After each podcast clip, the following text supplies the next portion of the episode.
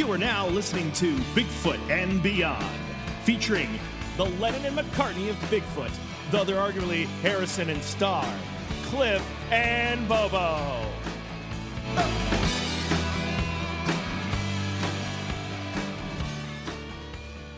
Hey, what's going on, Cliff? Nothing much, man. Just excited for tonight's interview. Yep, we got a good one tonight. We got the legendary Dennis Pfohl out of Colorado. Yeah, yeah. I, we've been trying to uh, rope Dennis into this for a long time, and we finally managed to schedule him in. And uh, for anybody who doesn't know who Dennis is, Dennis is a longtime Bigfooter he has had some uh, firsthand uh, experience with a lot of rather famous situations over the years. Um, not the least of which, of course, is the Erickson Project. But he's a great Bigfooter unto himself as well. Uh, he's been doing this for a long time. I venture to say decades. But I mean, why listen to me, man? We got when we got Dennis on the phone. Let's go straight to him. Dennis, how are you doing this evening? I'm doing good, Cliff and Bobo. Thanks for having me. Uh, love it. Thanks so much for coming on, man. I really, really p- appreciate it. Yeah, thank you. So, uh, Dennis, um, I, for people who don't know who you are, um, why don't you give us a little uh, background on yourself? Um, how long you've been doing this Bigfoot thing? Maybe what got you into it, and then we'll jump into the meat of the conversation. Well, don't want to bore anyone too much. It's you know like like many of us out there that uh, get you know got into Bigfooting. It's we we kind of uh, we kind of got pushed into it involuntarily. We uh, you know we're we were big campers and outdoors people here in Colorado, and you know raised my kids uh, doing a lot of camping and stuff here in the mountains, and just had several experiences over a couple years back um, around the year 2000, 99, 2000, while camping up in the high country here in Colorado. And uh, these experiences, uh, you know, I, like I said, I've done a lot of outdoor stuff, and, and these things were just troubling to me because um, the experiences were unusual, you know, just unexplainable, um, at least in my mind. And uh, I didn't really think Bigfoot. I just thought maybe people or bears that were acting strange around our camps at night in the dark, um, you know, that kind of stuff. Um, but I just couldn't, uh, I, I, just couldn't, you know, come to grips with what, what had happened in that, those particular areas. You know, we did a lot of fishing and hiking and, and all that good stuff outdoors. And then when Bigfoot became part of the equation back then, and suddenly this was a reality, it changes your whole your whole way of life, right? It changes the whole paradigm, everything you've ever believed and thought. Oh. and and then in some ways it's kind of like, all right, I get to go outdoors and not only fish or hike or hunt, uh, but now I get to um, you know do this bigfooting thing, and that that is just a whole, like I said, a whole new dimension that adds to, uh, I think, the uh, incredible um, excitement of uh, of life, of living. you know, everyone's got stories, but you're one of the few people that's yeah. actually got real, legitimate Sasquatch footage. That was, um, yeah, the the the time I spent with the Erickson project. Um, you know, that was uh, five years from 2005 to uh, roughly 2010 uh, when when they kind of you know pulled out of that whole situation. It was kind of a uh, it didn't come to an end that I would have hoped to have uh, seen, you know, but um, it was time, and and I'm I'm glad that it's behind me now. I really am. I mean, I've had some experiences with that, uh, guys. That um, I just wish, you know, words can't convey. I couldn't try to convince anybody what happened there. Um, you know, what we experienced, what we've seen, told me for sure that these things are absolutely real and they're incredible. Uh, but you'd have to have been there, I guess, is all I can say. I wish that it would have gone different in several ways. And that's, you know, the main one was if we could have had better cooperation from the people we were working with. If, uh, you know, we could have uh, been able to do things the way we wanted to do there. Now, I, I'm going to say that, you know, that it could have turned out better, but I don't really know that. You know, this is a subject that it's just so hard and difficult to try to get evidence a good evidence, you know, evidence that stands on its own. That's um, you know, you don't have to, uh, uh, you know, you, you, don't have to explain that. Um, how's that called, Cliff? It, it stands on its own. Not subjective. You're talking about objective evidence. You're talking not subjective, where you need somebody yes. to correlate. Yeah, your objective evidence that stands on its own. You can you can analyze the evidence without without necessarily knowing the context. Although sometimes the context helps, like the Patterson Gimlin film or a footprint for example. Before we start you know uh, meta talking about this whole situation you said something really important uh, dennis earlier. It's basically like you know um, unless you were there you just can't know basically. I, I, you didn't those weren't the words but that was the gist. Um, but you were there. You were one of the people who actually lived at the property off and on through the years uh, you and leela I, I, know you personally I, I consider you a friend and a fellow researcher et cetera but you know to get the story of the Erickson project offline, well, that's like a full time endeavor that would probably take weeks because it's been buried under so much nonsense, hogwash, myth, legend, and stretching of the truth. But you you're a witness. You're involved in the, you were involved in at the time. You were on site. Can you kind of just give us the gist of how it began and some of the highlights and how the thing ended at uh, at the very end of the project? you know, the whole thing started, uh, and I know you guys were in the BFRO at the time. And do you guys remember when that report came in? Uh, that oh, was yeah. in June of 2005. It, it came in as actually the initial report came in from the neighbor next door who lived next door to these people. Oh, and it was it was the it was the son-in-law. I want to say it was the son-in-law of the neighbors who had come over to hang out with the with his girlfriend or something, and something there was a big commotion next door, and the sheriff showed up, and some other stuff happened, and and these people they live fairly close to each other, uh, but their property lines dropped way back into the back. Now in Kentucky, if you've been to that part of Kentucky, um, it, it's a lot of the homes are built on um, what they call up above the hollows on these little rural roads, and it's it's pretty well back country out there, right? Mm-hmm. The hollows behind these homes are very thickly wooded, very heavily wooded. In fact, I I was told on a number of occasions, even the people that live there, um, and outdoors guys, the enthusiasts, don't go into the hollows that much. It's just that it's overgrown. It's like a jungle, and it really is. I mean, it's a it's a eastern jungle. I mean, it's you know thickets and um, thick woods and underbrush and um, some of it's not very easy to get through uh, but they wouldn't go down into these hollows. Well this this house where they were sitting uh, dropped off behind the house right into a deep hollow like that. And the neighbors were next door. They lived you know uh, i want to say 60 70 yards from them was this other house. And and their home dropped off too back behind this hollow. Well they've been there for a while and and and uh, up to that point, I think they dismissed a lot of the strange stuff as you know just you know people will just ignore some of the stuff that happens around there. They just kind of go into the house at night and not uh, pay attention. Well. Uh, the, this couple had moved in, and uh, the woman that was involved, she had grown up on that house, and according to her, her, her mother was feeding wild animals behind their house at night. Now, this is a very rural and poor part of Kentucky. So these people were not very well off and, um, you know, uh, just one of those poorer areas. And she would tell her her as a young girl when she was four or five, she said she could remember her mom go, you know, take the dinner scraps out behind the house and put them out at the tree line and feed the wild animals.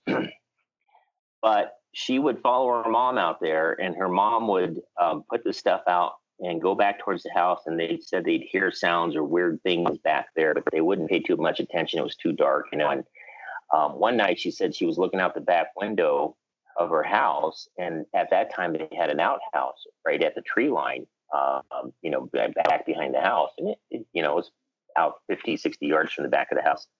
And uh, she said that she saw this man look like a man. It was a, an upright figure standing next to this outhouse uh, it was in the dark, but she, she could see the silhouette. And she said that the thing that troubled her was this man's head was as high as the roof of the outhouse, which had to be, you know, seven, eight, nine foot tall.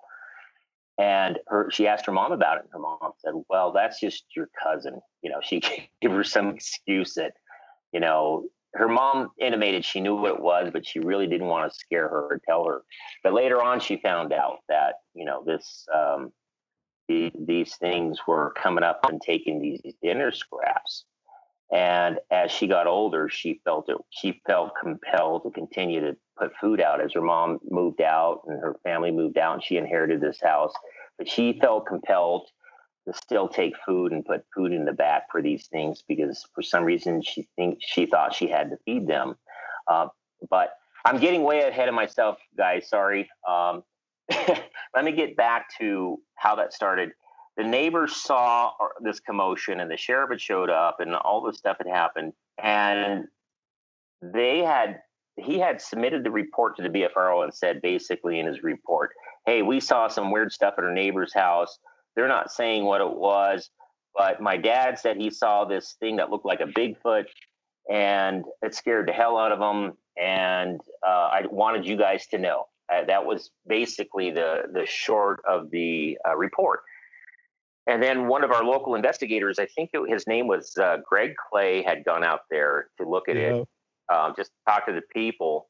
And then Stan Courtney also, uh, he was, I think he was several hours away. Um, he decided to go out there and meet with them. And when they started spending time there on the property, which didn't take long, I guess they actually witnessed one of these things off the side of the road. Uh, big red glowing eyes, about eight foot tall, um, you know, back in the trees. And they came away from that location in shock because uh, these guys were like, well, we really didn't expect, um, you know, any of this to happen. We just thought we were going to go talk to some people and boom, all of a sudden we find ourselves in this uh, really active situation. And, and, um, then they got Matt involved, and Matt went out there, and uh, as you guys know, he took some recording equipment. Um, uh, but the but the husband of the woman who lived there um, had known by then too, and he took a camcorder down and eventually got some footage. We didn't all get to see it for a while, but it was one walking down in the trees, down in the very thickly wooded uh, area down below this pond, and we get about two or three seconds of this thing just kind of walking from the right to the left, and we can see it from the side view. A lot of that footage and stuff that we collected from that location was taken by her, by the woman who had this ongoing relationship with these things. and uh, the husband of her also got a couple pieces, you know, but um, we we collected some pieces of footage, like a piece, of, a couple pieces of thermal imaging footage. Uh, this was early on. We were using some antiquated old uh, Raytheon 250Ds and had issues trying to feed, you know, recording units and uh, getting good, dependable feeds from the units to the recorders and um, older um, technology when it comes to game cameras. Yeah, we did have game cameras out. We had, um, you know, thermal imaging units, again, older stuff. But, you know, this is back when that technology was very expensive still and, and not very reliable. And, uh, you know, some of the stuff we got was just very short, um, you know, pieces that you couldn't really make much detail out or get much information from, unfortunately. But she was able to collect a few pieces of footage um, that I think some people have seen, like the sleeping footage and uh, one that they call Matilda, the, the facial footage where it's sitting down in the trees. And um, but you know, for me, the entirety of this this project, I I always was trying to uh, always trying to gather uh, more substantial evidence. Again, stand something that stands on its own, not um, subjective, but something that stands on its own. You know, longer, lengthy pieces of footage, uh, more details, um, um, and and anything that happened around there. I tried to encourage them to, to constantly carry cameras and film, and that was difficult. It was hard for for us to get cooperation from them do the things we wanted them to do. They were very um, adamant about. Um, uh, a lot of things, you know, privacy and and uh, um, doing things the way they wanted to do it. So we had a lot of uh, a lot of issues and, and resistance in many ways. But again, you know, I, we we did get stuff. It's just I wish it was better.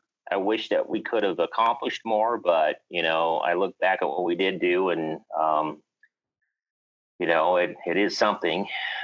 Historically, I think you got the very, very first uh, thermal footage of a Sasquatch ever. Am I am I right about that, or?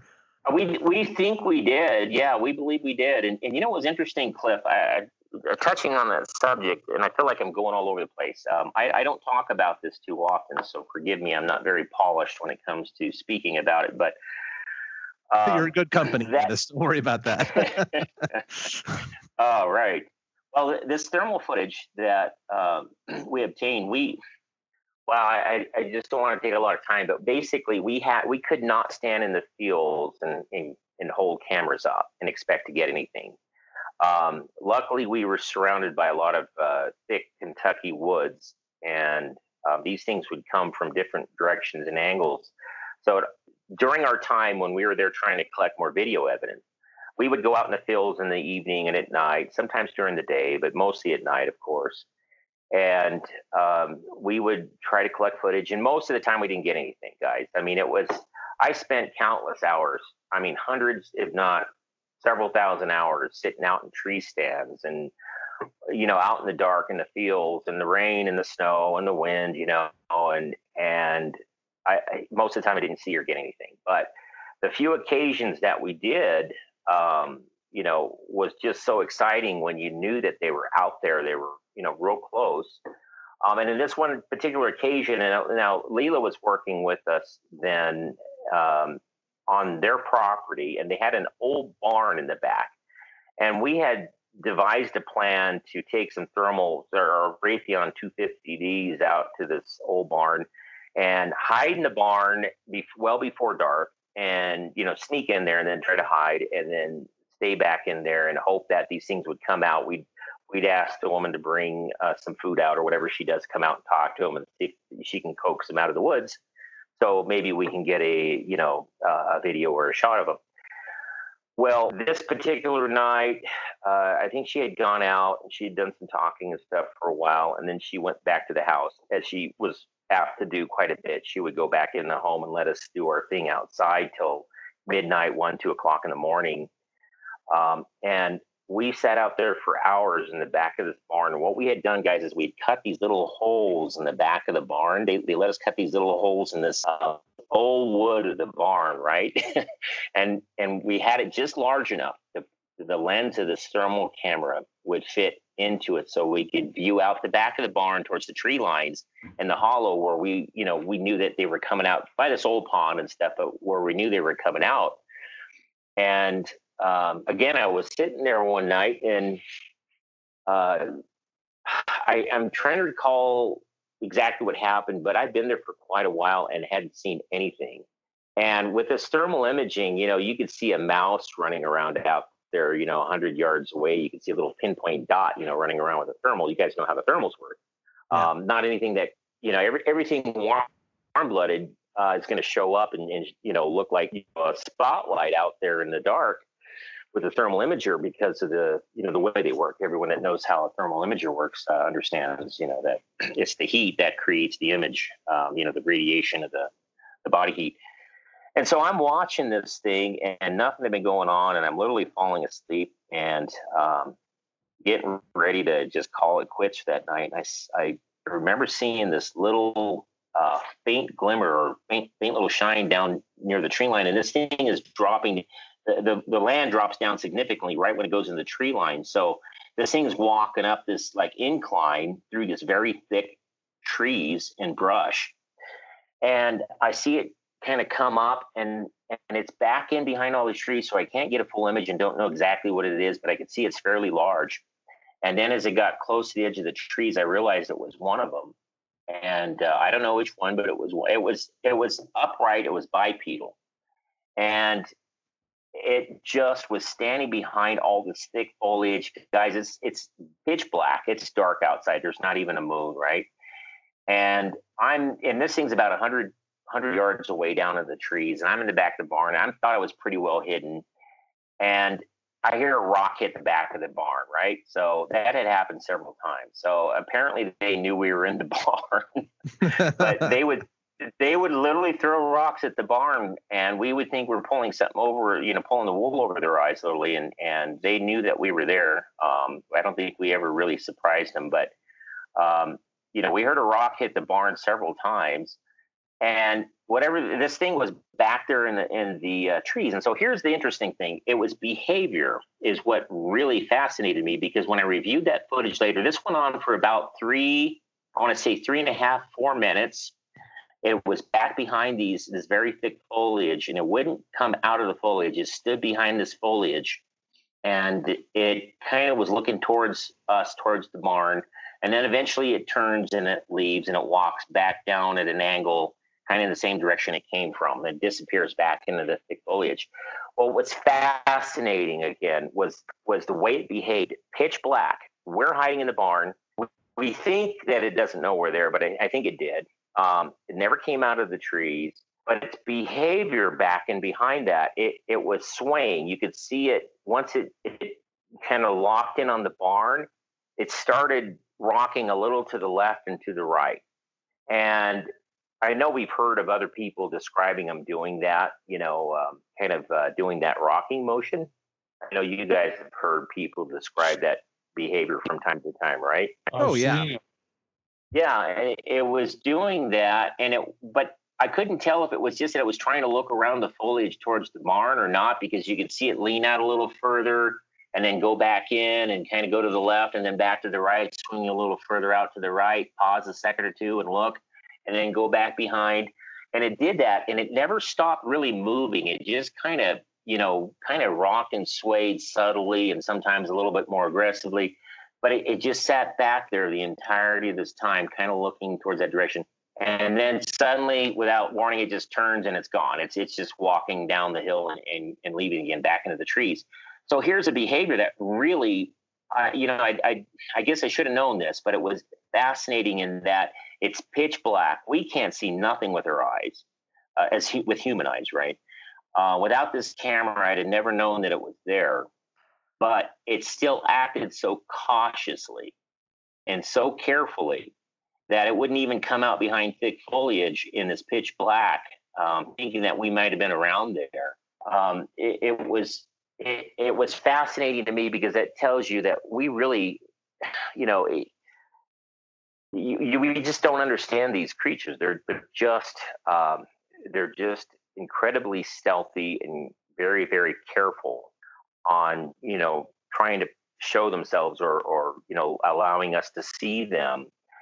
Um, but but it was fascinating. That was just a little behavioral thing that I just found extremely fascinating. You know, how did it know that I couldn't see in the dark?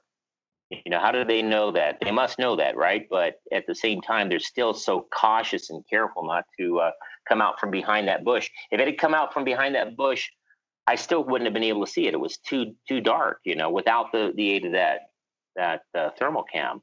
So, anyways, I just found that fascinating. You know, um, I've often thought about that because now we have several pieces of footages of, of, of, these things, and they're always hiding even in the dark. And and like uh, a long time ago, I kind of thought to myself back back when we didn't have a lot of footage. I might have even spoken to you about this one point, Dennis. Um, uh, that I, I, definitely think they're hiding from us in the dark, and the reason for that is probably something like uh, I always think about you know my, my, own experience, and you know Sasquatches are smart. Don't get me wrong, but they're not you know doing math or you know using fire and stuff like that. They're not they're not doing that kind of stuff with their intelligence. They're applying it elsehow, you know. Um, so when I think back to my experience, and I remember once, and I'm tying this back into what we're talking about here, when I was young, like maybe about I don't know 10, 9, 7, somewhere in there, um, and I learned that dogs see in black and white, you know, instead of color. You know they don't have color vision like we have. Um, uh, it, i couldn't wrap my head around that. It's just what it was outside of my own experience and therefore i had a hard time co- conceptualizing that. Like i didn't even know how you would know because i didn't know about rods and cones and those sort of uh, you know eye cells at that time. But i couldn't really wrap my head around it. I kind of think that that's where they're coming from is that like well yeah they can see in the dark just fine and here are here we are running around kind of looking like them they must look at us and realize, and just like we look at them and say, "Wow, that's a lot like me. That's weird." And so I, I, I think that they kind of give us credit where it is not due. That they think we have night vision just like they do. Therefore, they just treat us like them. Stay tuned for more Bigfoot and Beyond with Cliff and Bobo. We'll be right back after these messages.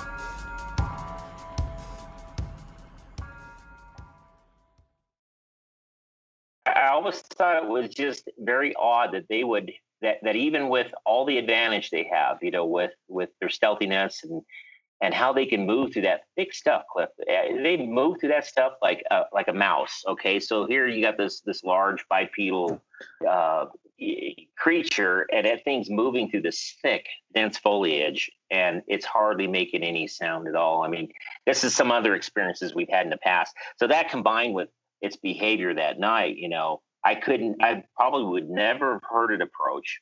I definitely couldn't see it in the dark. Yet it was so extremely cautious um, about even, uh, you know, showing itself or making itself vulnerable by, you know, coming out into the open.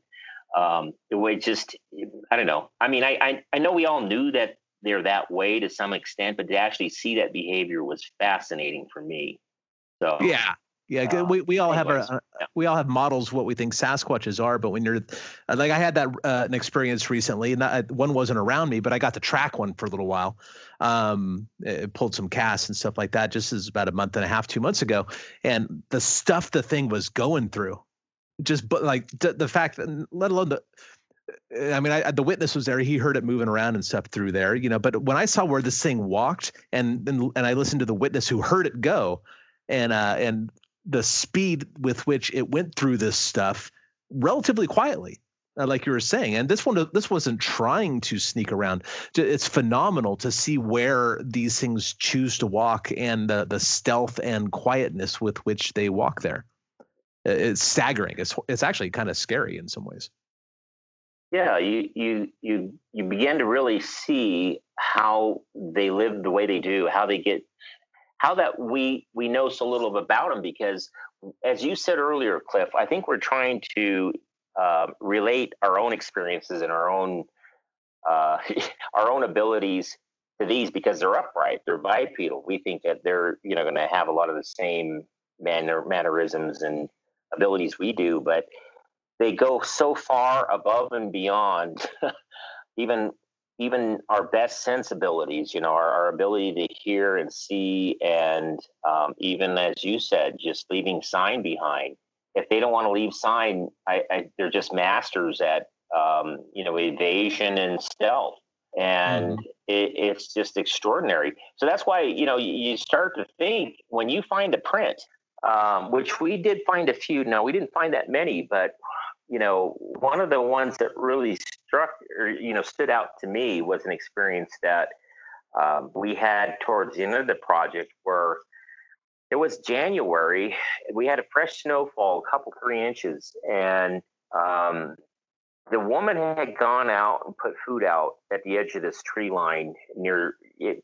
There was a lot of tobacco fields out there, so you have these big wide open areas. I want to describe that so you kind of have it in your mind's eye, understand what I'm talking about. But you got these large open areas, you know, open fields, and then like like I said, a lot of them are they're growing tobacco and stuff on. So uh, in the winter, these things are just pretty well barren, right? And then it's surrounded by all these thick, heavy tree lines on all four sides. And and she would walk out to the edge of one of these and then go right at the into the tree line and and talk or does what you know she had some things she would do to see if they're around. They weren't always around guys. They were not like always there. They would come and they would go. And you know couple three or four days she wouldn't hear anything from them sometimes two weeks she wouldn't hear anything from them and then suddenly they would just be there. And she would know they're around because she'd go outside to feed the dogs or do something outside and she'd hear a a snap from the trees, a deliberate crack from a branch, or you know a sound. Um, these things made an, a very distinctive um, sound out there that it is like a grunting sound. I've recorded it several times. Um, I can produce it very well because I've heard it so many times. But it's basically just a very guttural, like that. Just sound just like that. You would just hear it come from the trees. And so she would know they're around. So then she would go out later and take, you know, her pancakes or, um, or, you know, whatever food that she had. Sometimes she'd just give them leftovers from dinner, but she would put them out there and hope they would take it. Now, she would put food down, guys. But then again, even if we felt felt they were there, they wouldn't always take it. It wasn't one of those things that, oh yeah, you could put food down, just stand there and wait for them to take it, and you've got something, right? They were always ahead of us by I don't know ten steps, and when we thought we could trick them and fool them and sieve them and do, we tried every angle we could think of. Um, they were just so unpredictable. They wouldn't come into the same spot all the time. They would they would approach areas from different directions all the time, never from the same direction twice, um, never at the same times. They didn't take the food she'd put out half the time. I'm going to tell you that right now. Uh, you know, 60, 70% of the time, she probably, they, the food would get eaten by a cat or, you know, a stray dog or raccoons. Um, and we know that, you know, but, you know, there was a few times that they did. And, um, but at this particular night, she was she had put food out and it had just snowed and I was there and she said that she thought she'd heard one of them. So we had went back to the house and we were at the house for a good 45 minutes to an hour.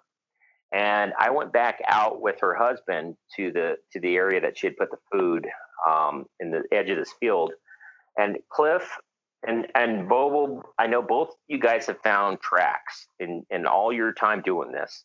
But here's what I came across, guys. I came across a trackway that came out of the tree line, and it went in a big arc, in a big semicircle and arc, maybe 150 to 170 footprints in total. Um, that came out of the tree, went in an arc, and then went back towards where she put the plate and went back into the trees again. And it was only minutes old in the snow. Hmm. Wow. And I was elated. I was like, I cannot believe what, I, what we just found. And I, I was so excited. And I told them both, I said, I need to get out there. I called Leila. I said, bring your, your snow casting um, material because we had stuff there for that. Um, we hadn't really got to use it at the time, but um, we had uh, we had spray wax, forensic spray wax, you know, for uh, setting snow prints, and uh, um, we went back out there with with that and some uh, hydrocal, and I started to cast three of the tracks. I cast a left and a right and a left, and I was expecting to walk that that whole you know track line and try to find some better prints because the snow it was pretty cold. It was 14 degrees, I believe, at the time. So the snow was still fresh and it was a little powdery. It was difficult, you know, to get a good impression, but they were still, you know, the the track still maintained pretty well. The the shape of the the track, you know, stayed in there pretty well. So we sprayed several layers of the wax in there and got it set up. And eventually I cast it and two of the three kind of blew out one side or the other, but still got most of it. And one of them turned out really, really pretty good. And that's one I need to send you still, Cliff. Uh, but it was a 17 and a half inch footprint, um, showed all the toes. And it even had the impression of one of the oak leaves on the on the field was still at the bottom of that um, that track where it impressed down into it. And um, what happened is I was planning to stay out there that whole night and cast a bunch of tracks. And they flipped out and they didn't like me doing it because she felt like because I was out there casting tracks that I was going to scare them away and they would freak out. And long story short is it turned into a huge blow up in a fight with the people because I was trying to press them to allow me to cast and document all these tracks and they just didn't want me messing around with the tracks. But i was able to get three of them out of there. And uh, again to this day it was one of those most disappointing it was bittersweet because i had this whole trackway and i could have photographed it but it was the middle of the night. I did take some video of it but it's not very good quality because it's night and the, the you know the, the cameras are um, you know your your video quality degrades in the dark and when you're using a little, little spotlight it, it just just one of those bittersweet moments where I, I just I had to walk away from it because it, it was very difficult to uh, do many of the things that we felt like we needed to do. Uh, Leila ran into that quite a bit with them, and I I know I think you've talked to to Leila several times, right, Bobo? I was in contact with that whole time. I almost got to go out there and be her roommate, Adrian, when he first was going out there. I talked to him a couple times on the phone about because I was wide open. I'm like, man, I'm just on a way on a fishing boat. I can jump off anytime. I was like, dude, because uh, Leila didn't want to trespass. She didn't want to go down those hollers by herself. She she was trying to, she's law abiding. I'm like, dude, I will do whatever it takes. I will cross property lines. I'll climb down them hollers. I'll, I'll track them back to where they're sleeping. And Adrian almost did it. Then he, then he decided not to at the last minute. For our listeners who may not know, uh, we haven't really told them who Leila is, and I think a lot of people are probably hearing these stories for the first time. Uh, Leila, she she's a, um, a, a Princeton graduate. She has a PhD um, is it a wildlife biology or something like that? Um, she, I think she's still living yeah. back east in Pennsylvania or something at this point. Um, but yeah, she, they had a bona fide, legitimate, hardcore PhD living on the property for years, uh, documenting whatever came up. Um, and I imagine some of that is some of the most thorough, uh, most scientific documentation that's ever been obtained she lived on the on the location for nearly five years of that project. Uh, unfortunately, um, there was some irreconcilable differences between her and the uh, the couple that made it very difficult for her, uh, you know, eventually to to do um, uh, her research properly. So she kind of uh, spent the last few years there um, just you know, analyzing any evidence we got and um, processing stuff. Particularly at the end, she was very helpful with the DNA um, when we were able to obtain. We got some hair samples from there, uh, guys. You know, we got um, you know the unknown primate hair samples. Um, we got a number of saliva samples off the plates um, that we sent in for testing, DNA testing. Uh, a lot of it started out through the DNA. I think it was Paleo Labs, Paleo DNA out of Thunder Bay, Ontario. We were sending them up there for a few years, and, and uh, one of the one of the scientists I was working with up there, one of the uh, analysts up there, I guess uh, would be his title. He uh, he basically told me, he says, you know what what these samples keep coming back as is um, uh, human contamination. And we knew at that point, you know, Leila knew how to handle the the materials we were working with, and I did too. We we knew what we were doing there. We weren't, you know, we were very careful about contaminating, uh, you know, the, the, the plates that we were presenting to these things uh, with the food on it. So we were what we were trying to do is get the saliva samples from the plates that she would put out. This woman would put out. We would we would methodically handle them uh, to minimize human contact, rubber gloves, uh, try not to, you know, um, you know, get any, uh, you know, put a, place them underneath you so you don't get cells falling onto it or any other way to contaminate these samples. So when we got these plates back and we felt like they were, you know, the food was taken by the Sasquatch there,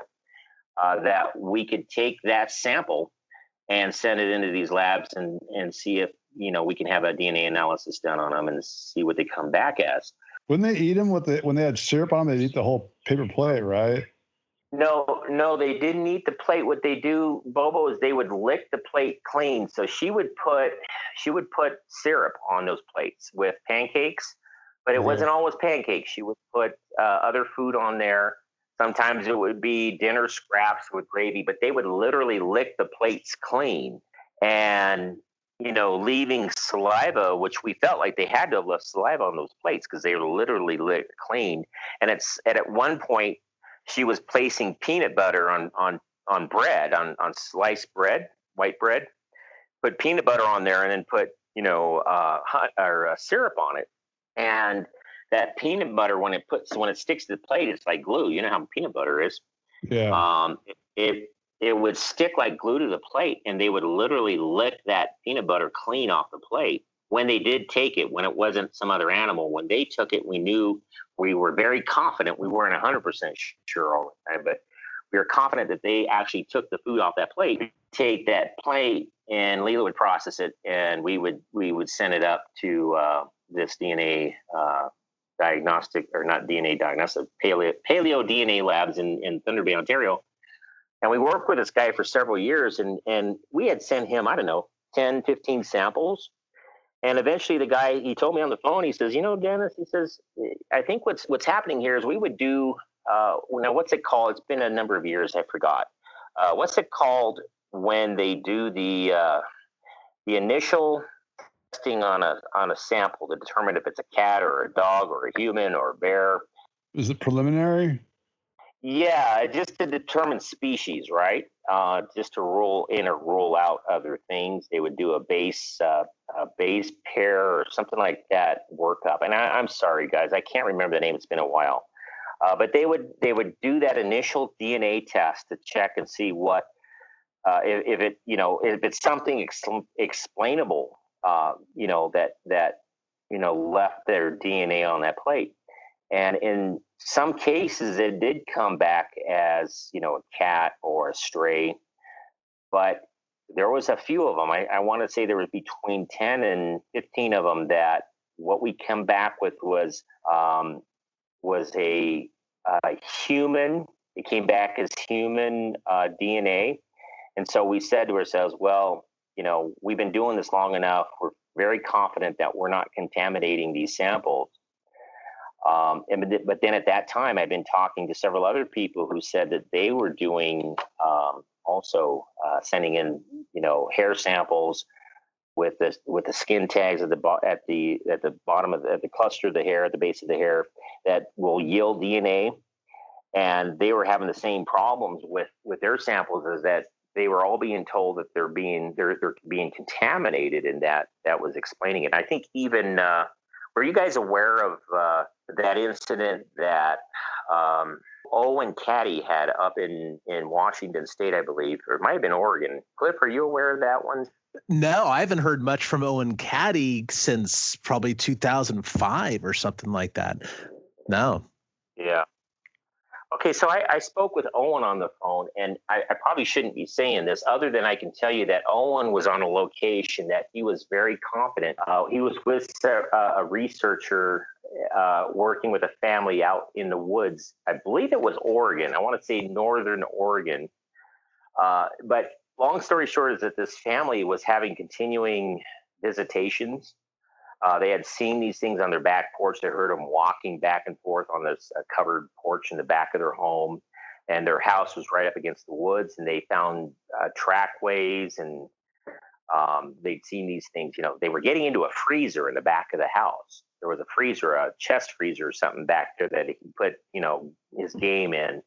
And that stuff was disappearing. And they actually would hear him get in there and open the lid and they would take this frozen meat out of there um, and then, if I remember correctly, what Owen told me is that they had a incident happen one night where he went out and investigated himself with the investigator, and this had all just happened. It was still fresh.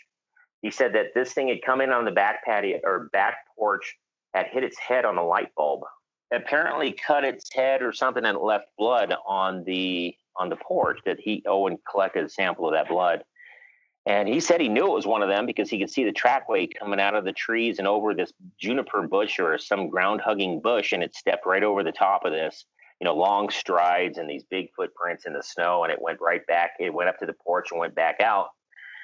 And so Owen told me, he says, Dennis, I said, I was sure I had it. And he had sent his sample in and did the base uh, workup on that or the, you know, identification. And it came back as human.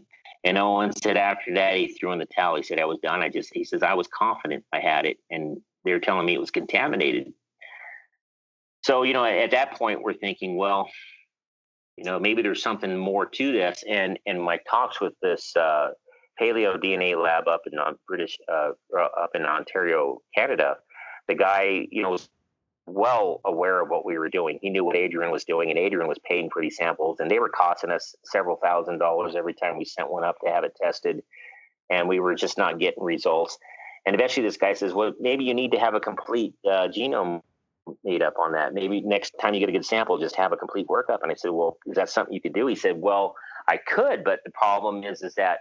the consumables in a lab would cost so much money in this time. He says you're literally talking, you know, hundred thousand dollars or more, and, and, a lot of time to do this. So it seemed like an insurmountable problem, you know, for us to to have, um, you know, this this this type of test done. But we knew that at some point there's got to be something more to this because you know it can't be that every one of those samples has been contaminated by people.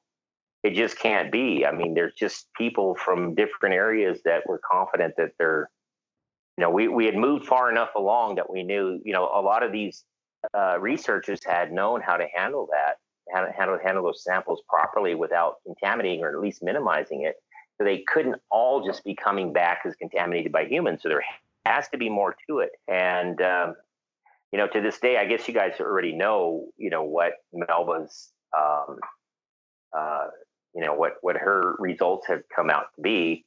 Now, at that point, um, I guys, I don't know. All I can tell you is that I know that the sample we collected and the samples uh, that we collected there on the project, including the last one, which was a blood sample, um, I know that it wasn't contaminated, and Leila handled that very well.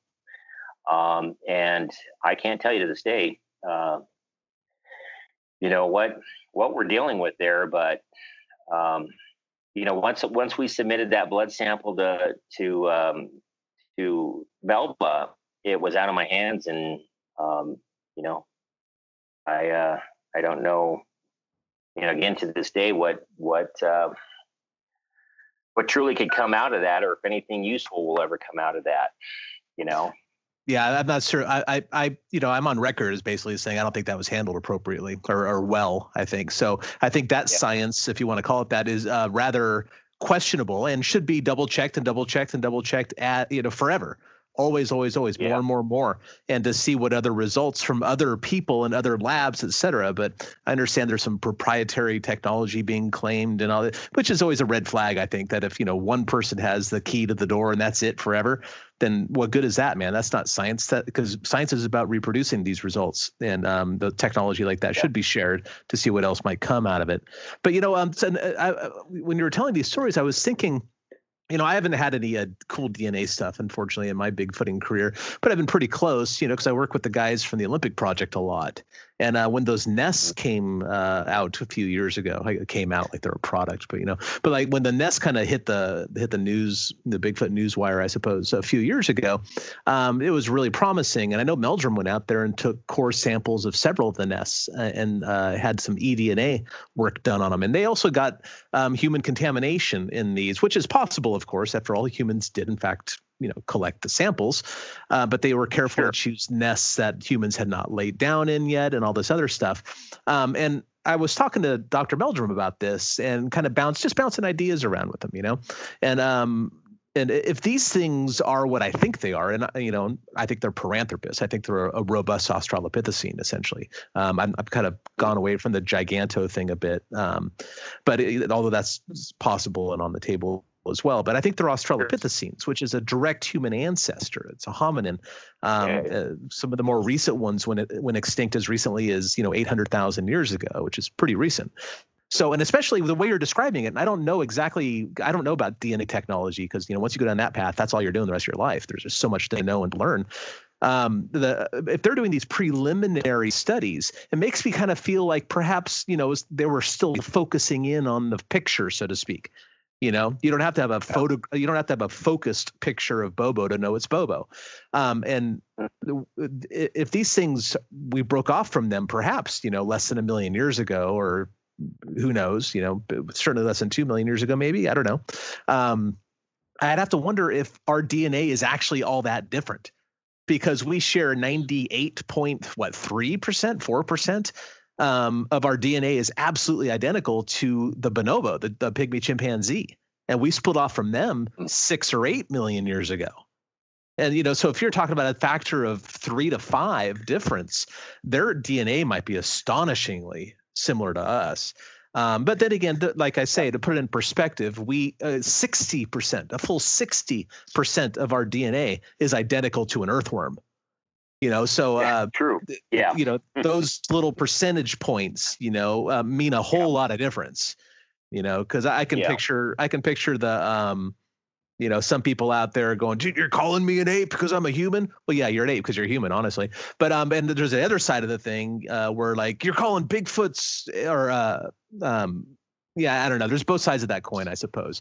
You know, people sure. get mad that I call humans apes, and then people get mad that I call Sasquatches humans, or vice versa. So yeah, no, you know I, I, am totally, yeah, I'm totally with you there. I, and, and, that's the thing that frustrated me is I felt like what we were dealing with was, I, I felt like for a longest time, Cliff, that we were dealing with, um, well, the people that we were dealing with were looking for a great ape for Gigantopithecus, and they were trying to find, you know, any indication or markers that were leaning in that direction. So when these samples were sent in, if it didn't instantly ping in that direction, they just wrote it off as contamination. Now, I'm, I'm the first to admit it very well could have been in, in some of those cases, but with the propensity of the uh, the um, uh, amount of samples we sent in, I knew that all of them couldn't have been, and I knew that Leila was handling the you know the samples properly.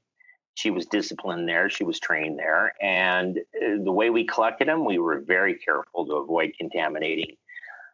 Um, so where I was leaning with that is that I think that what we were dealing with was something that's so close to us. I, I'm not saying they were human. Obviously, they're not. They possess things that we, you know, abilities and physical traits, obviously, that are beyond ours. But mannerisms and behavior is so human-like, and that's the thing that I think that blows you away when you're close to these things and you're around them a long time, as you guys know.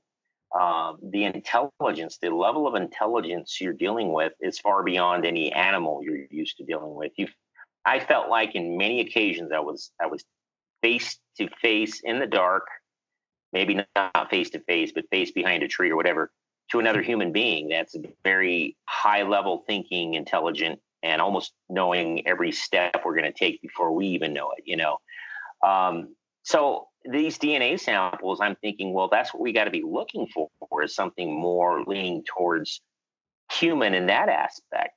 And the amount of so I, I, know you guys know this story, but the DNA that I collected in the end was blood, and uh, we had we had a significant amount of blood. I mean, it wasn't it wasn't a huge puddle or anything, but it was it was you know maybe the size of your thumbnail, um, you know, a, a nice big droplet of blood, and we had we had submitted that sample to Todd Disotell out of New York. Everyone, I think, knows who he is uh, in the Bigfooting field. Yeah, but uh, Leila had sent a good chunk of that sample to Todd at first because she had been interacting with Todd for a while. And Todd right away came back as, well, no, that's just, um, you know, that's just more contaminated, um, you know, sample. It's human. It's not, it's, it's not anything important. It's just human. And that was very disappointing to me because I was 90, I want to say 98.9, maybe 99% sure we had a blood sample from one of those, um, one of those individuals there, one of those uh, Bigfoot there on the property. And so I was very disappointed with that. But, but I did have some samples left over, some, some quantity of that blood sample left over.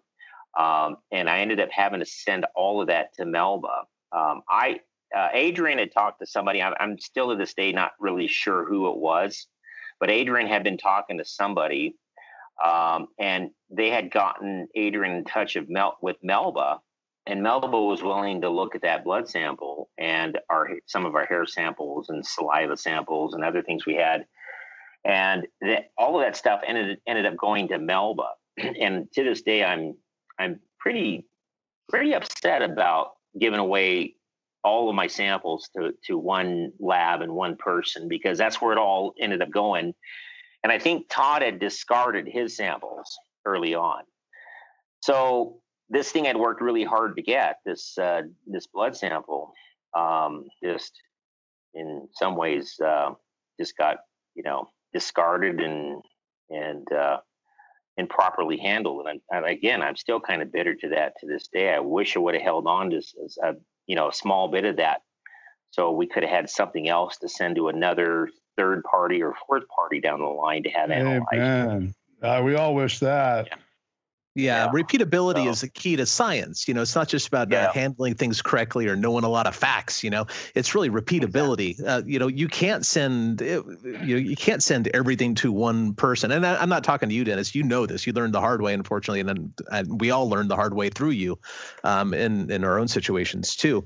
But when people do collect things, if you have 30 hair samples, don't give them all to anybody give two or three to somebody yes. and spread them around wi- widely. If you have, you know, a, th- a thumbnail size drip of blood somewhere, scrape off a tiny little amount and here and send it here, send it there, send it uh, to a bunch of other places as well. Because one person saying something is just one person saying something. Who cares who believes it? Doesn't matter. If you have 30 people or even 10 or five people singing the same song, suddenly you have a chorus of truth there. And uh, that goes a lot further amongst the scientists um, than, than anything else. Yeah, absolutely, and and I regret that to this day that I allowed that uh, to happen because I I could have I, I could have went you know I could have just held on to a small piece and not said anything, but I was obligated to uh, uh, you know to the people I was working with in the project, and I I didn't want to be deceitful that way, and I felt like maybe they they knew better, you know, maybe they knew better that I gave him given him everything I had there, and I felt that it was in good hands. But to the, you know, again in retrospect, I'm thinking, man, I just wish I would have held on to some of that, um, and and not you know put all our eggs in that one basket. But it is what it is. But it didn't definitely doesn't take much blood. I mean, the, even a small little pinpoint sample would have been adequate, you know. Um, and uh, dang it, it just just one of those things that I regret there. So, well, yeah, you know, anybody who uh, has no regrets in their bigfooting life hasn't been bigfooting for very long. Yeah. Stay tuned for more Bigfoot and Beyond with Cliff and Bobo. We'll be right back after these messages.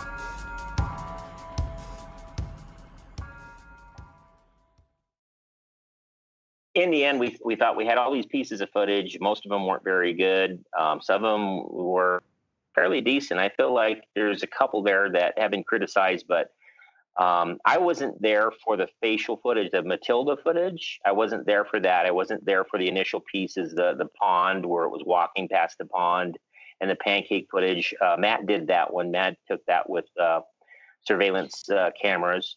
But I was there later on, and around when she got some other interesting pieces, like uh, several uh, pieces of footage of him, you know, curled up in a fetal position, sleeping. Uh, that was her. She was able to get close to him. Um, we weren't involved in that, but. Do you think that's um, real? Do you think that footage is legit? Yeah. Yeah, I do. I do because I I was around there enough, Bobo, and believe me, the entirety of the five years, in, in particularly the first six months I was there, I was constantly looking for any kind of questionable shenanigans or things that didn't seem right.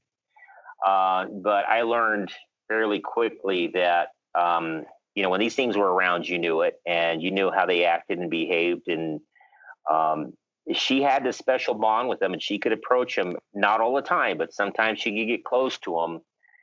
And when she would do that, she would even be uneasy doing it. She felt. She even told me one time. She said that she feels like she's betraying their trust by trying to get footage with the camera and that they didn't like it and she was afraid sometimes that they would hurt her um, right. I don't know if they ever had her before, but she she had some legitimate fears. Um, it wasn't like a situation where it, it you know maybe making it sound like this is a place where she just go at will and get whatever she wanted, but she couldn't do that.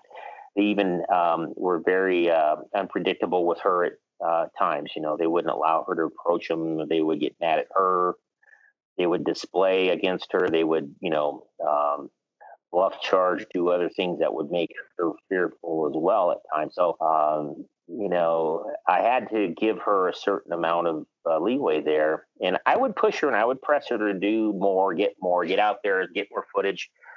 And um, you know, that probably didn't help me. Sometimes it probably, um, you know, they they would get angry with me quite a bit too that way. But um, again, at the end, guys, I, I, we knew. I, I, talked with Adrian a lot about this in Leila, and we knew that um, the footage wasn't going to be, you know, the, it, it just wasn't going to be adequate um, to be able to help push this along or get this mystery a little bit more, um, uh, you know, down the road. So we felt like DNA would be the one thing that people can't really, you know, um, and you know deny or have problems with because you can't uh, you can't alter DNA. You know, if you get a good sample, um, that should come back and prove that there's an unknown species there. Well, we set our goal in that last few months of trying to get DNA, and we knew that they were taking food, and we knew that we could put you know plates out. How do we get good samples? Because saliva wasn't cutting it, and it wasn't substantial enough, um, according to our one lab we were using. So we said to ourselves, well, let's try to get blood. And you guys remember the whole, um, you remember Meldrum's, he did a documentary where they went up to, uh, I believe it was Snelgrove Lake. Was it the one oh, yeah. where they put the nail board? Yeah. That's right. Yeah, we, it was Monster Quest, actually. It's a Monster Quest episode. Yeah.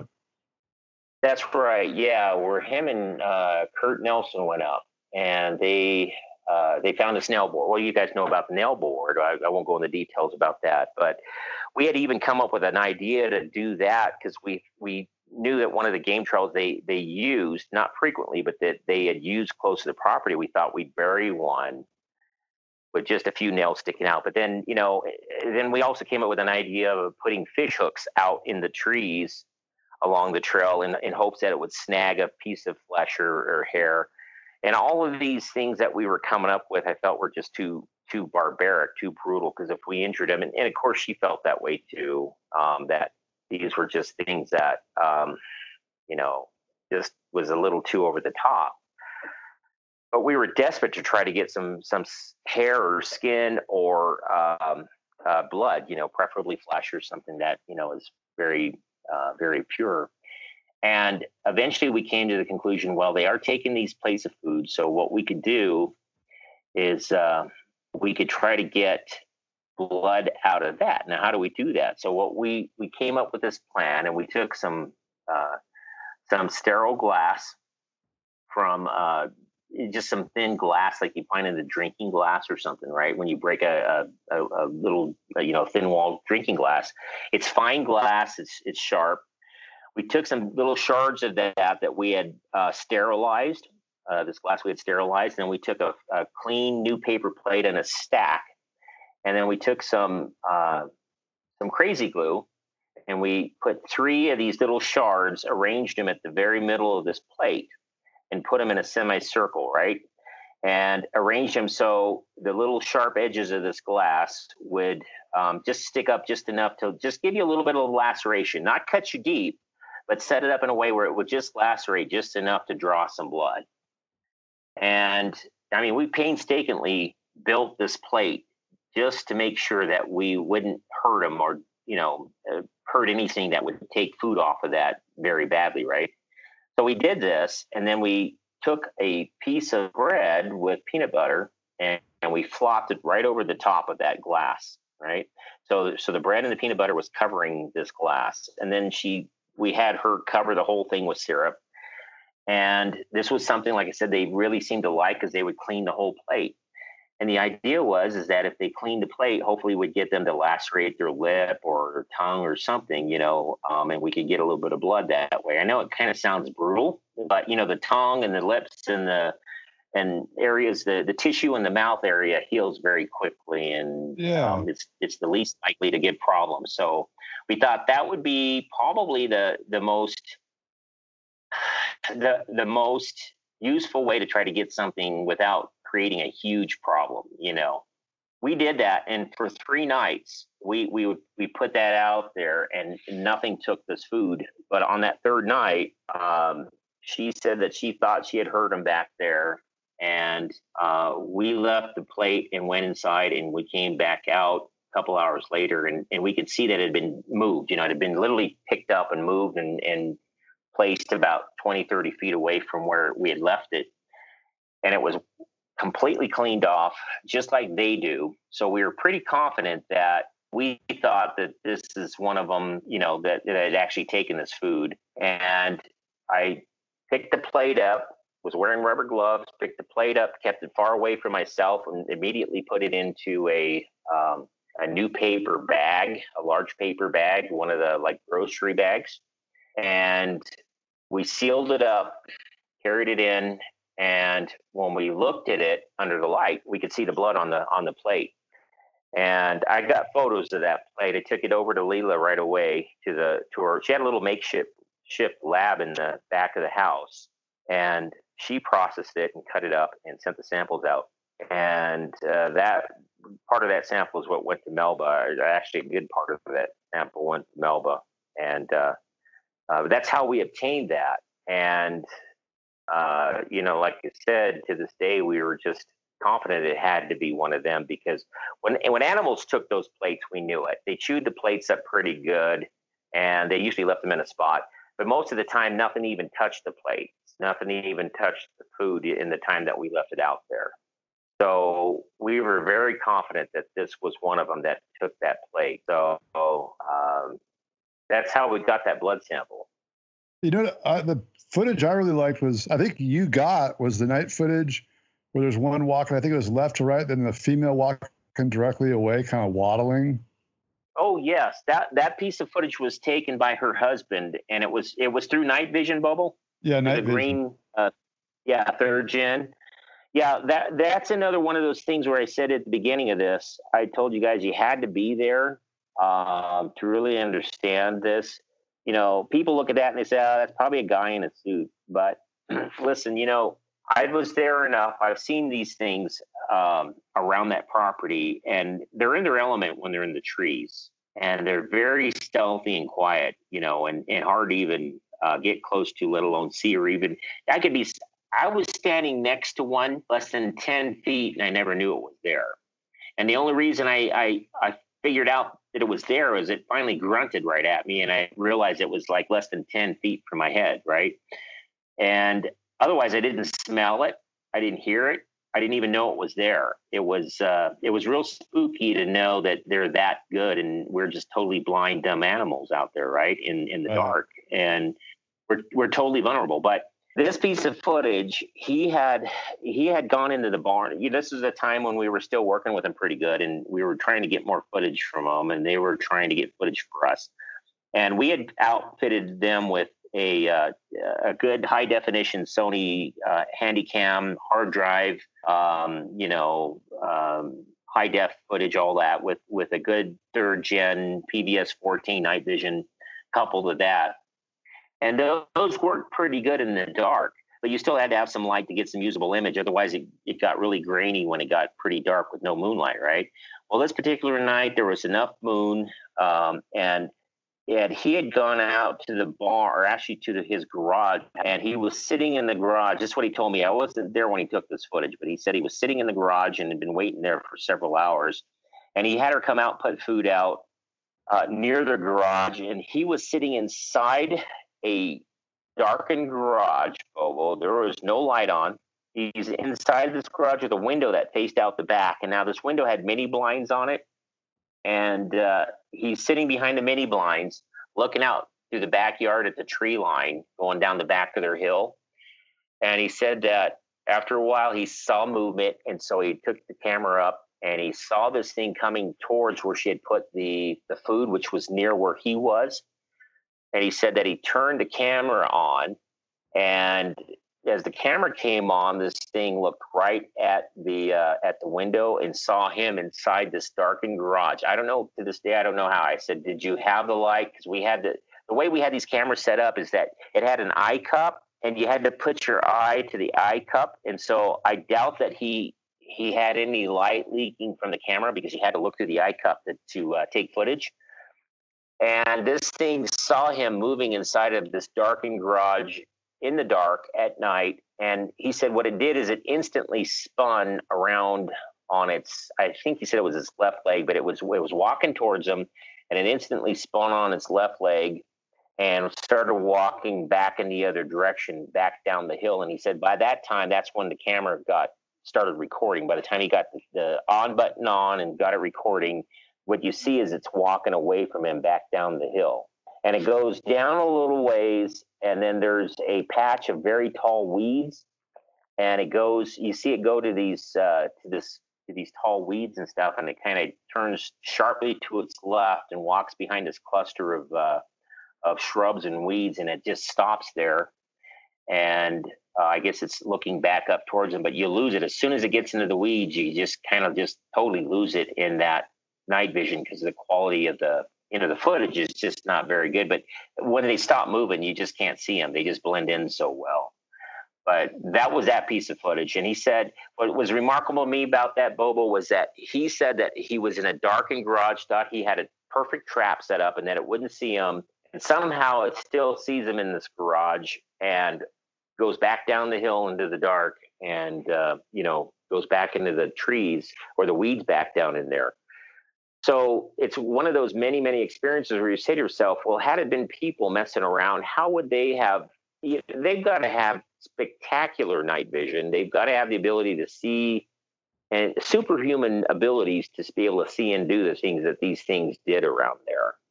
And imagine so, like doing that, even if, if somebody's wearing a suit, for instance, and they're walking around in a suit trying to fool people, how are they going to get be able to see so well and hear so well, even within the confines of a suit? I, you know, again, you had to be there and experience this stuff to, to understand the the depth of the uh, abilities of these things and and how often things like that happen. That just told you that you're not dealing with with anything but something you know phenomenal out there, something that's not like us at all.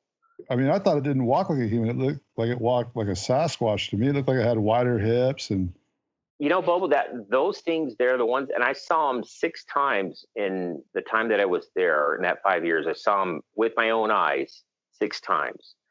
Um, I, you know, we got some footage pieces. Mostly it was them. I got a few small pieces myself, but to actually see them moving and walking around, uh, my impression was when I saw them with my with an unaided eye, was I was looking at another person for a brief second because what I saw with the movement I saw looked very human like in in almost every aspect. It wasn't hunched over or you know moving around like a gorilla or a monkey. These things move very graceful and very human like and unhurried. They weren't running and they weren't um, you know acting any different than a person would act in many ways. And when this one in that footage when it turned around and it was walking back down the hill you could see the body shape of that thing in it. And and again, the ones I've seen, Bobo had that same body shape. They were not super wide at the at the shoulders. They had almost wider hips. So we referred to the ones around there, which we saw. I want to say there was three of them that we saw mostly three of them. Uh, we referred to them as as females because they have a female that pear shape of the body, the, the hips right. being wider than the shoulders.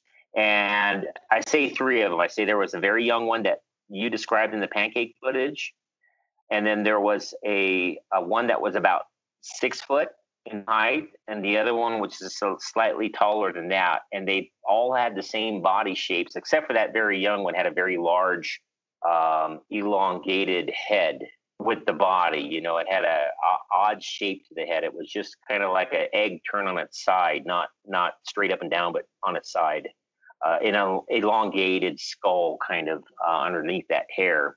And I think you can kind of see that in that pancake footage. It's just got an odd toddler, child toddler look to it, you know. Which ones did you personally see of the of the three? Uh, I saw the the I believe it was the one around six foot tall, and the reason I say believe it was that one is because it was uh, it was underneath me. I was up on a tree stand, and it came out from behind some some shrubs and bushes in the tree line that we were on, and uh, it came around trying to skirt around this uh, tree stand that me and her husband were in, and uh, I saw it from head to toe, but I was looking down at it at like a 45 degree angle from about 15 feet up. And I was looking at it. It was dark, but there was enough moonlight. I could see the entire body perfectly in the moonlight and uh, it had that same shape. The, the hips were really wide and it looked just heavy set, you know, just solid, big boned, uh, but not super tall, just big boned, you know.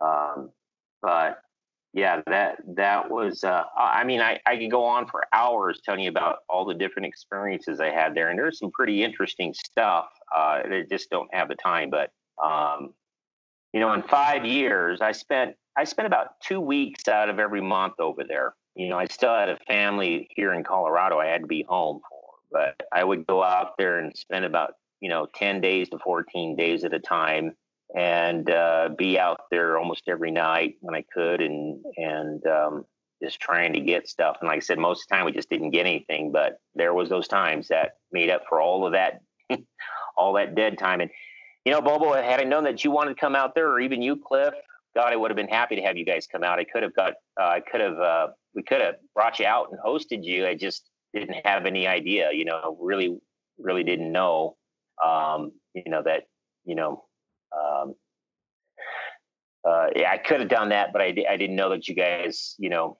had the time or wanted to even do that. But well, honestly, boy, Dennis, I, uh, I, I, yeah. I, I, I knew you at the time. I think we'd become friends before you went out there, like maybe a year or two before that. But I, when I heard that you got put on the project like that, I I, I took a couple steps back to get because I respected you and I wanted you to have all the space. You, I didn't, you know, you didn't need me. You didn't need me nosing around in in your business. So I just kind of like let you do what you need to do. Figured, well, I'm gonna catch up with Dennis eventually. I'll figure, you know, I'll hear some stuff. So.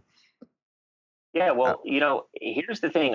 What I like to say is if given enough time, if if I could have had you out there as a guest, which I think Adrian would have been fine with that. Um, but had I had enough time, and you guys spent enough time there with with us there, um, you definitely would have come away scratching your uh, your head, thinking, "Man, there." Just spend enough time there, and you'd have your own experiences that would, you know, blow you away. It really are really was some fascinating stuff that happened around there. And that's one of the things I found about that area is that a lot of people around there have had experience and continue to have experiences, but they just stay hush about it.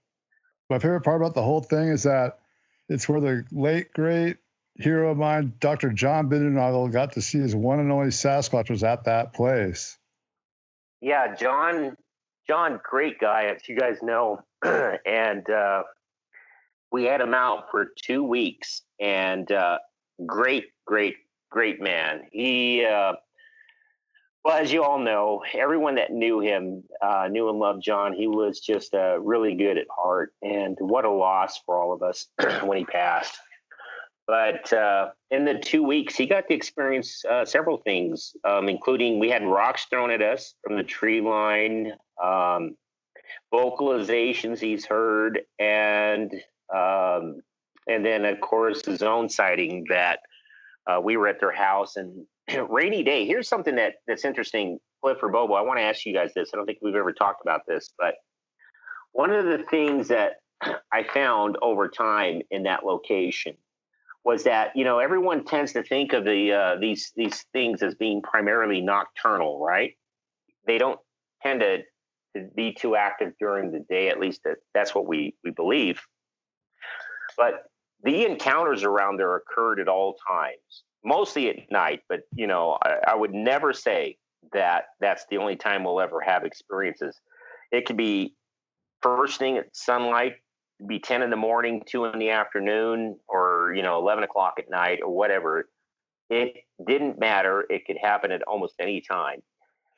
But what I did find over, over these five years is that when we had bad weather, when when it was snowy or particularly rainy and cloudy, overcast, and just generally yucky, and you didn't want to be outside, guess who seemed to be more active?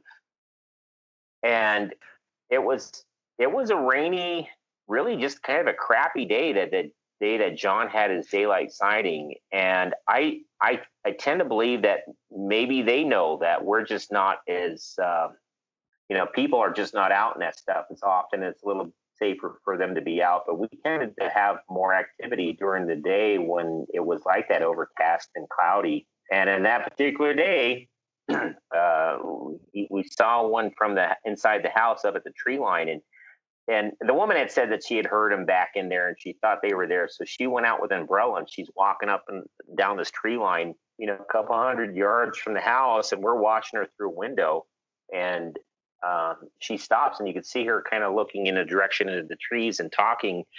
and eventually we saw this uh, this brown this brown patch of hair moving back in the trees.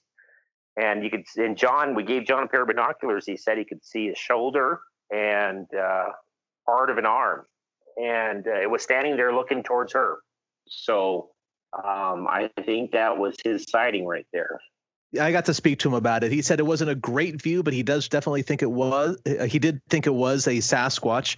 Um, now, to address the nocturnal versus diurnal thing, um, eh, obviously they're not exclusively nocturnal because the Patterson Gimlin film, for example. But um, do you feel uh, through your experiences there that they're more prone to come closer at night, or do you think it doesn't matter at all? I think that at night, yeah, I think that we definitely got closer to them at night than we did during the day. um, at least that they made themselves known when we were, you know, at times when we were close to them. And, and that came in the form of uh, some aggressiveness. Like, you know, we would work those those those woods, those tree lines quite a bit. And I mean, when I say work them, we would be walking from just about before dark. We'd go out there and we'd have camcorders and we'd have I'd have my audio gear going. I, I kept them in a shirt pocket. I had this a digital recorder, um, you know, like a uh, a digital audio recorder going for audio, and then I kept we kept camcorders and extra batteries and night vision, and we stuffed them in pockets, and we'd put them on, try to conceal and hide them, but we carried them with us all the time, right? And most of the time when we get close to them uh, after dark, I felt like we could get pretty close because even though we had the equipment, they were still they had the advantage because they're back into the thick foliage into the trees.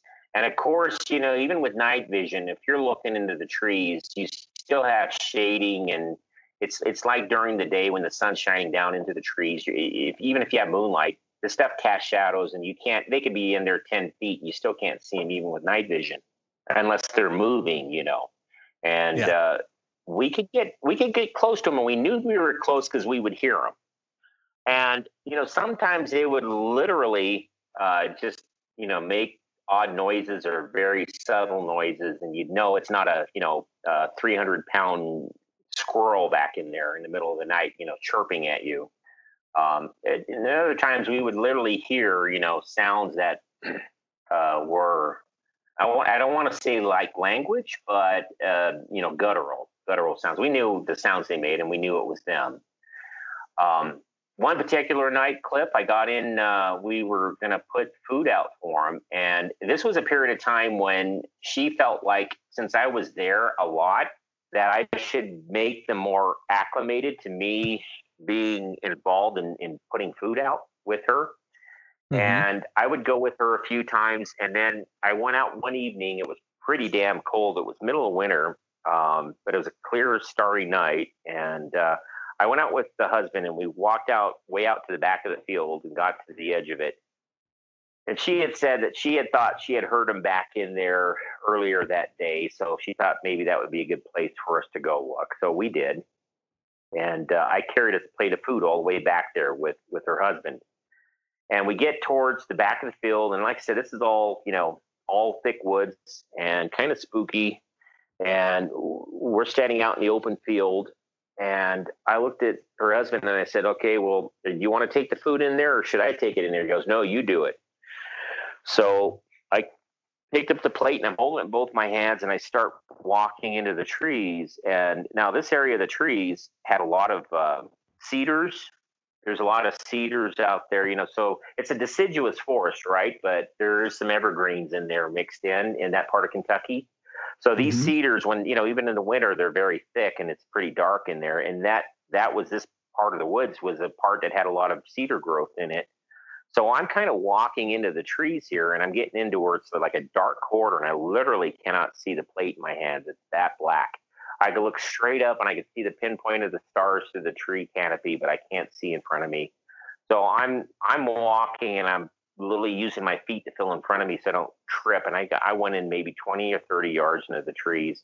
I start I start just doing what she does. You know, I start trying to talk to them, and I'm thinking, okay, I'm I'm not sure they're there. I'm just doing what she does, right? So I'm holding this plate of food, and I'm going, I got your food for you, and here it is, you know. And I'm trying to talk in this kind of sing-songy voice that she does, and and I'm I'm I say a few times, I got your food for you, and then I stop and I'm listening, and it's you could hear a pin drop. It is an absolute steel night. There's it's you know maybe you know 20 degrees outside. It's cold. It's dry. It's not a sound. No animals. Nothing. And uh, I say it a couple more times, and every time I say it, I stop and I'm listening, and I'm listening, and I'm strained to hear, and I don't hear anything. And and I did this about four or five times, and, and uh, about the fifth time, I said, "I got your food for you here," and were suddenly to my left and just a little bit above me. And I swear it couldn't have been more than 10 feet from me. It's just this, just like that, just a.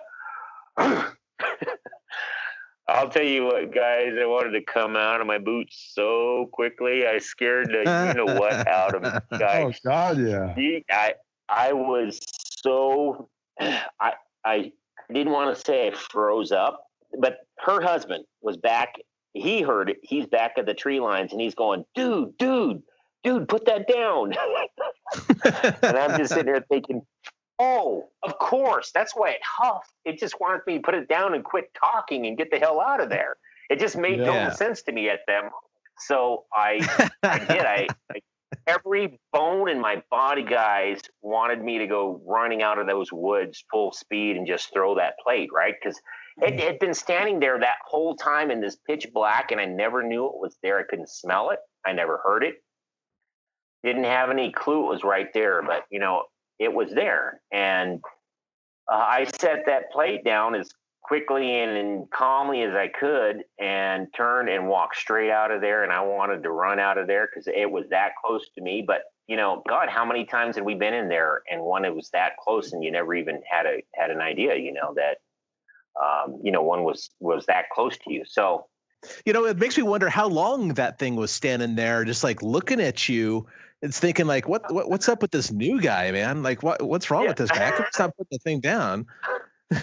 right, Cliff. I, know, I'm I'm like I was, uh, dude. I I was blown away at how I couldn't smell because I, you know, you from time to time we would smell them, and and believe me, they had a rank. I mean, it was it was bad, but there was other times that we were real close to them like that, or they were, you know, we knew they were in the vicinity and you couldn't smell them, and it was mostly in the winter. It was really cold. I just figured because it was so cold, they were not exuding a lot of odoriferous scents, you know, or anything, but at that point, I never smelled him. He was that close. I never heard it or smelled it. And I'm not going to say him. It could have been a him or her. I don't know. But it was right there. And that whole time. And God, I just thought, if it was light enough, or I had the ability to see how remarkable that would have been to have been that close to it, you know.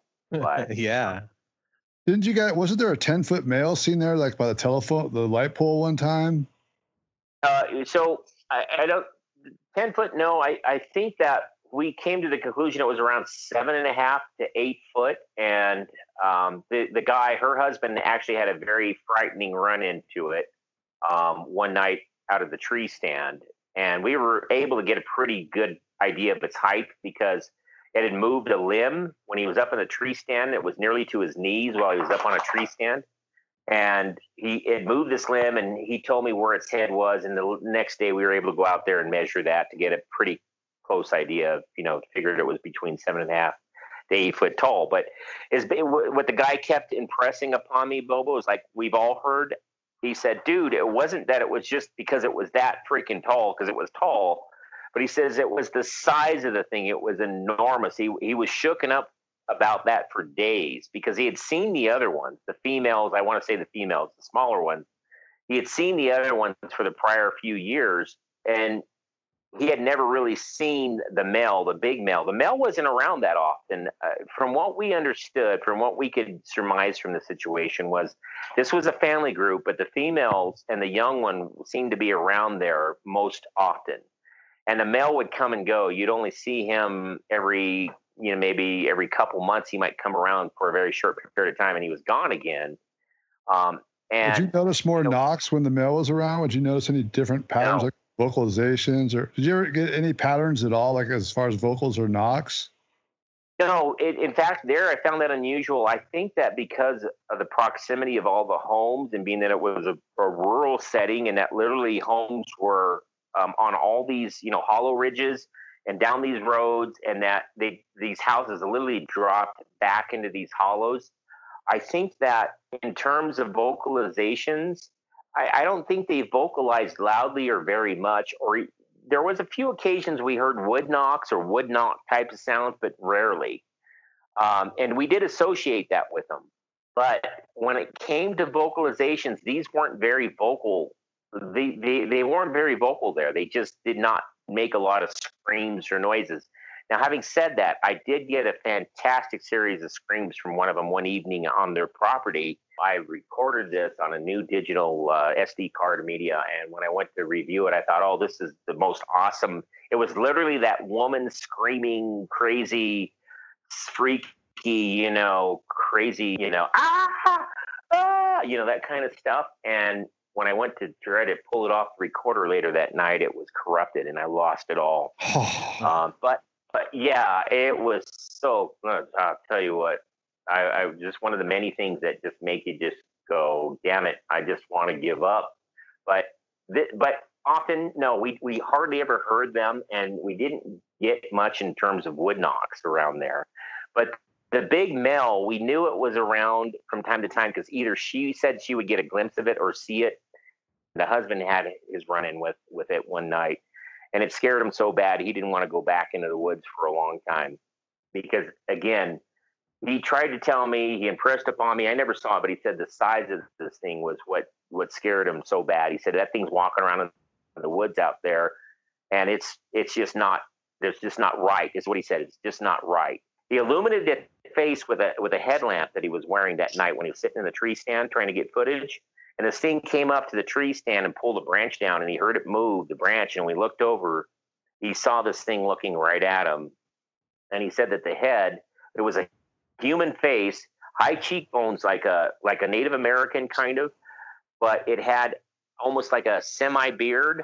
So it had a male figure, like you know, feature like a beard, but not full beard like a man, but you know, had the sides and the mustache kind of thing and then it had a it had a, a, clear forehead, no hair in the forehead, but then it had hair, you know, like a like a human in many ways, shaggy long hair. He said this thing had teeth, and when he hit it with the uh, with the headlamp of his, uh, you know, his light with the headlamp, he said that this thing kind of brought one of its hands up to kind of shield its eyes, and it and it bared its teeth. And he said that it had very prominent canines kind of like that facial footage. You can see a little bit of canine in there. But he said that the canines were very prominent, so um, that stood out to him. But he said, he said, Dennis, he kept saying, Dennis, it's the size of the thing. He said it, it, it was the size of a five gallon bucket. It was a head that was four or five times the size of any human he's ever seen. It was just enormous. And he said the shoulders just, they looked to be like four foot wide, you know, just incredibly massive and it scared him to death because he said that up to that point he had he had been kind of dealing with the others and um, they were more in line or proportion to a, a large person, but this thing was well beyond that. Okay, so Dennis, like you, you had uh, a, a, lot. You had six sightings. You said you, you were around these things pretty often. I'd say you know more than your average bear, or maybe not more than a bear, but you know what I mean. Um, what sort of behaviors, like like what sort of interesting behaviors besides oh they can see in the dark perfectly or they're really quiet? What sort of things uh, did you observe them uh, doing or have done?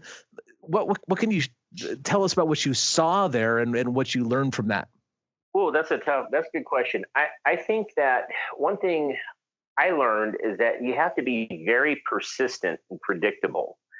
Um, if you want, uh, for me, the only way to really approach this research anymore is I, it would be great to find another situation like theirs where you have people that they're kind of accustomed to. And if you're in that situation, and I'm sure there's people that's probably been doing this much longer than me and probably far more better uh, or more advanced probably working, maybe working with even a, a group that's uh, more, you know, um, used to being around people. But to me, that's really the ideal situation. In order for us to understand these things, is to be um, is is to be in a situation like that where you can have some semblance of predictability about these things. In other words, you can say, "Hey, we know that they're going to be around here every so many days or every few weeks. We don't know exactly what time." But if they're going to be around here, how can I be prepared to maybe have an interaction with them? And, and I think that a, a big part of that is just be a very predictable human being, be very non threatening, be pretty open and don't show fear and be afraid. I mean, that was something that was very difficult for me to do, but I, I kept a poker face all the time and I did not, you know, show fear and, and uh, try to act like I was afraid of these things. I tried to approach, you know, areas they were in and sit down quietly and be patient and just wait. And that was the big thing for me. I think I had a lot of uh, interactions because I would just sit quietly and wait for them to come to me or to, you know, you know, you guys, I'm sure you you've experienced this. You sit in a spot, you have a feeling they're around, and so you sit patiently, and eventually you'll hear them come closer, or they will do things that, in other words, they kind of um, cue you in that they're they're around there. They'll make noises deliberately, so you know that you know they're they're kind of telling you that they're there. So if you can reach those kind of milestones, I think that that's a pretty good um, a pretty good place to be in this research because you're kind of uh, getting a certain level of trust. Maybe that's the word I'm looking for, but the big thing is just be predictable and be it somebody that you you can demonstrate that you're not someone to be feared or be afraid of, um, you know, by them because you're very predictable. You're not going to do anything that um, will frighten them, you know, to be threatening to them. You know, a number of years ago, I came to you for some advice. I, I don't know if you remember or not, uh, but I had a spot up in Mount Hood here that I, they were they seemed to be at rather, you know, rather often. What you said to me, and you said it so concisely, is like you need to become a predictable feature in their environment. Exactly, and and that's the way I try to approach any new areas as well. You know, I'm sorry, Cliff. What was the other question? Oh, I want to know about any unusual behaviors that you might have observed out there that um, maybe aren't widely known.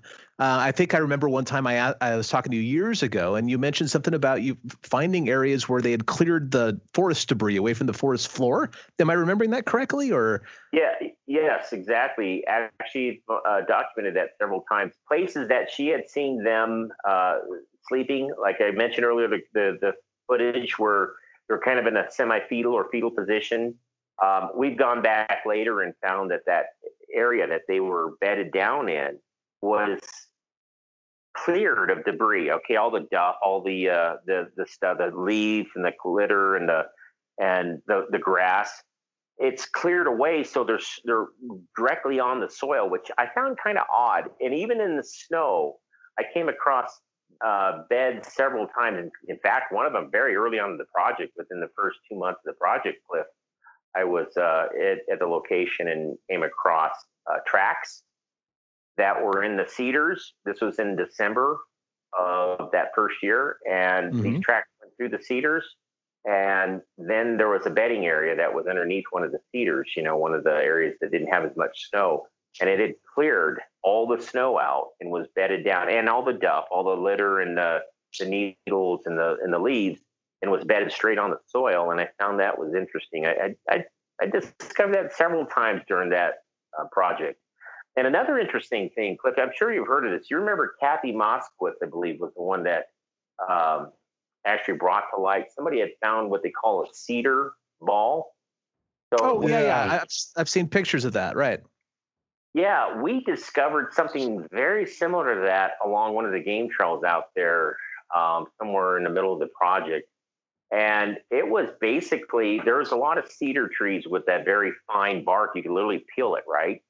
And mm-hmm. that bark will come off in strips. And we found a degraded, it looked to me like something very similar to Kathy had, uh, but it was like a ball and it was stuffed with leaves, basically with a lot of like oak and uh, whatever, I forget the other type of tree around there, but deciduous trees, leaves were inside of this crudely woven. It was about the size of a cantaloupe, I want to say.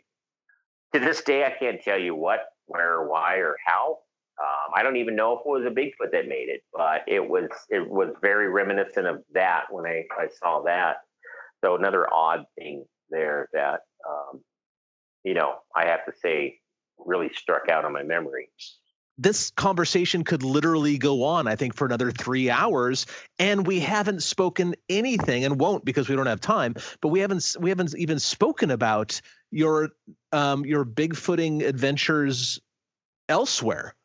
I honestly, Cliff, after after the whole fiasco with Melba and the, the Erickson project, Adrian is a good man. Uh, you know, I worked with that man for five years. He had true, pure intentions um, on trying to do this because you know he was trying to answer his own questions, and you know he had experiences growing up in in Canada. He had run in several times with these creatures, and he's one of these people, like many of us, who had to know. You know, he he was determined to come about, uh, you know, answers to this mystery and he couldn't do it. He couldn't come down himself and do it, and he had to have us doing it because he had to run that business. So he was pretty well tied to that. But his intentions were right. He was he he he was, you know, he did all he could.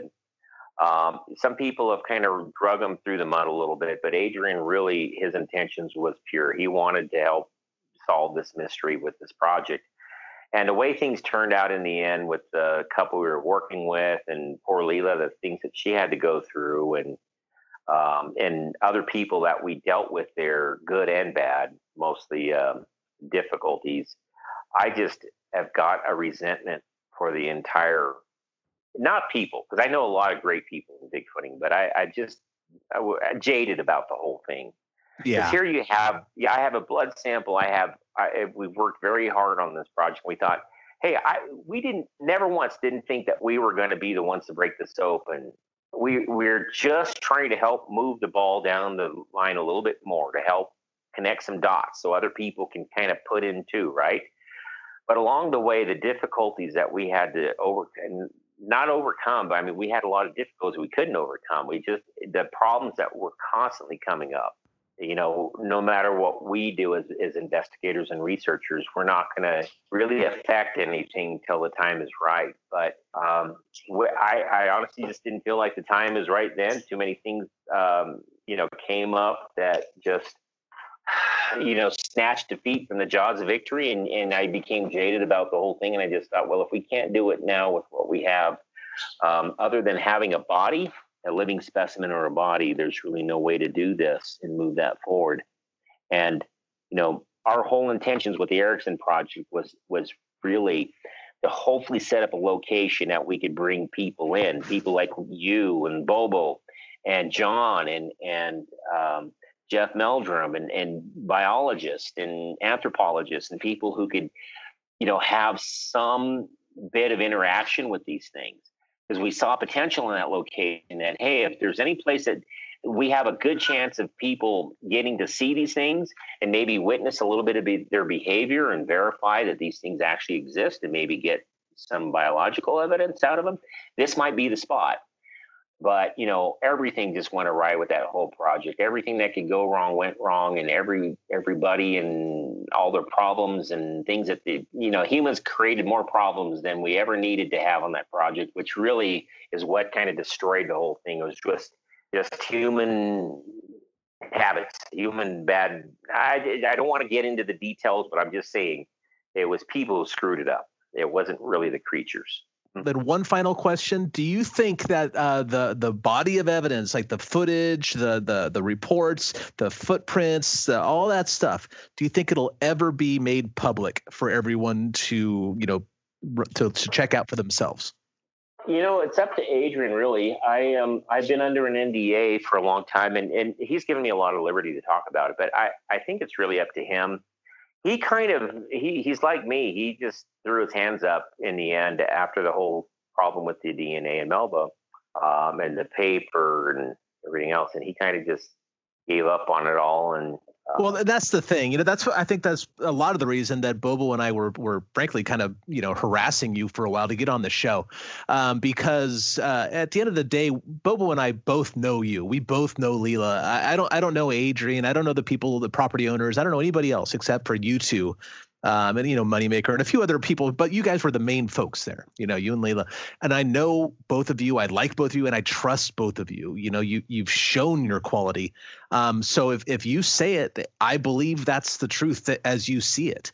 Um, and that's why I think it's so important that you came on the show today and uh, and told us your version of it to the best of your uh, you know best of your ability um, from your perspective. This is the truth because um, I know you well enough that I'm not going to question anything you tell me because I trust you. You're you're a man of integrity and honesty and a good observer. No one, no one. Uh, no no reason to lie. I mean, there just doesn't make any sense, you know. Um, so just having you coming on today and setting the record as straight as it can be from one man's perspective, I think is an important thing that you've done. So thank you very much. Yeah, thank you guys. I appreciate you giving me a chance to tell a little bit more about you know my side. I, like I said, I'm reluctant to do it anymore. I just and I'm trying to, you know, I'm occupied with other other things in life, but I, I definitely appreciate the chance to, uh, you know, talk with you guys about it because we never really have talked in depth about it. It was really good hearing from you again, man. I mean, it's been too long. Um, thanks a lot again for coming on, and All right. Hey, Bobo, take care, buddy. Thank and, you so uh, much. Yeah, good talking to you both, you guys. I appreciate it. I guess I'll let you go to bed. It's getting pretty late. And everyone else, thanks for tuning in. We really appreciate it. Spread the word. If you like what you hear, pass it on let some other people know. And until the next time, keep it squatchy.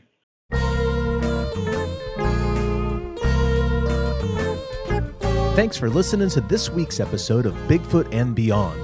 If you liked what you heard, please rate and review us on iTunes. Subscribe to Bigfoot and Beyond wherever you get your podcasts, and follow us on Facebook and Instagram at Bigfoot and Beyond Podcast. You can find us on Twitter at Bigfoot and Beyond, that's an N in the middle, and tweet us your thoughts and questions with the hashtag Bigfoot and Beyond.